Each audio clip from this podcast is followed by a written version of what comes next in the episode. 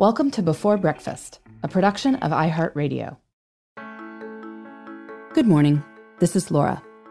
Welcome to the Before Breakfast podcast. Today's tip is about a strategy you can use when you're facing disappointment. Don't get me wrong, disappointment always stings. But this is one exercise that can give you a lot more perspective about it.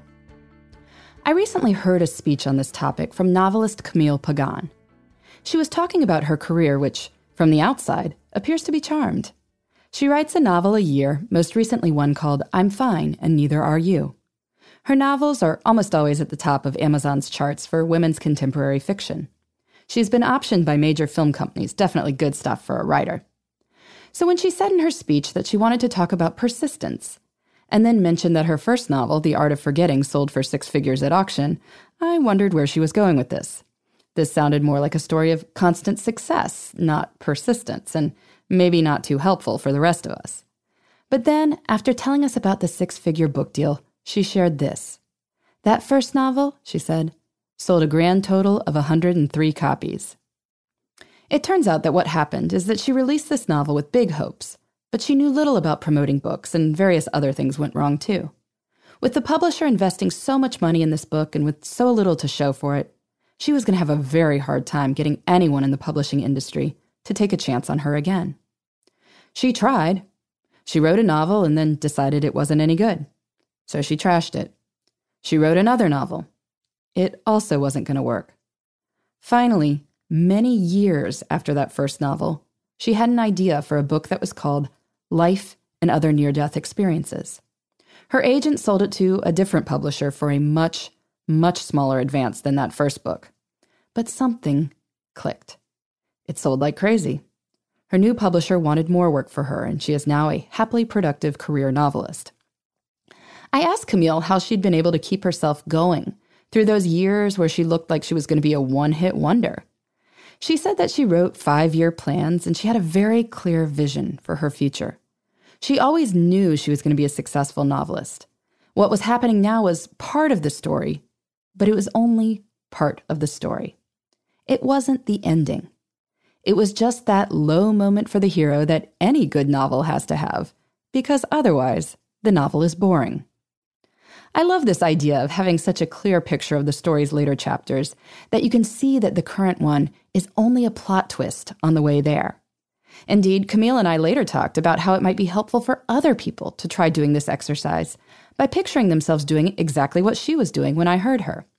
She was up on stage giving a speech about her life. She told the story of the setback, but it was just a part of the story that had a happy ending. So if you're facing some disappointment, either professionally or personally, try to picture yourself several years in the future. Picture yourself telling an audience your story. Explain how this low moment was part of the journey. Maybe you got laid off from your job. In your future story, you could explain that this stung, of course, but while you were looking for something else, you began consulting for a friend's small business on the side, and then, together, you were able to make it so big that you're now hiring tons of people, including some of your favorite colleagues from your old company. Or maybe you're going through a painful breakup, but you could picture yourself at your future wedding, telling the assembled guests about how, because things ended so suddenly, you were finally amenable when your aunt offered to set you up with one of the members of her running club. You had an open mind and good thing, because here the two of you are, exchanging your vows. I'm not saying any of this will come true, of course, but probably something good will happen in your future. By recasting this current moment as just a twist in a larger narrative, you can make yourself more resilient. You can open your mind to possibilities and open your heart to see what's next. In the meantime, this is Laura. Thanks for listening and here's to making the most of our time.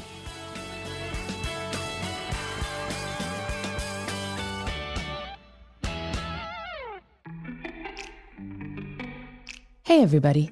I'd love to hear from you. You can send me your tips, your questions, or anything else. Just connect with me on Twitter, Facebook, and Instagram at Before Breakfast Pod. That's B E, the number four, then breakfast, P O D. You can also shoot me an email at beforebreakfastpodcast at iheartmedia.com. That before breakfast is spelled out with all the letters. Thanks so much. I look forward to staying in touch.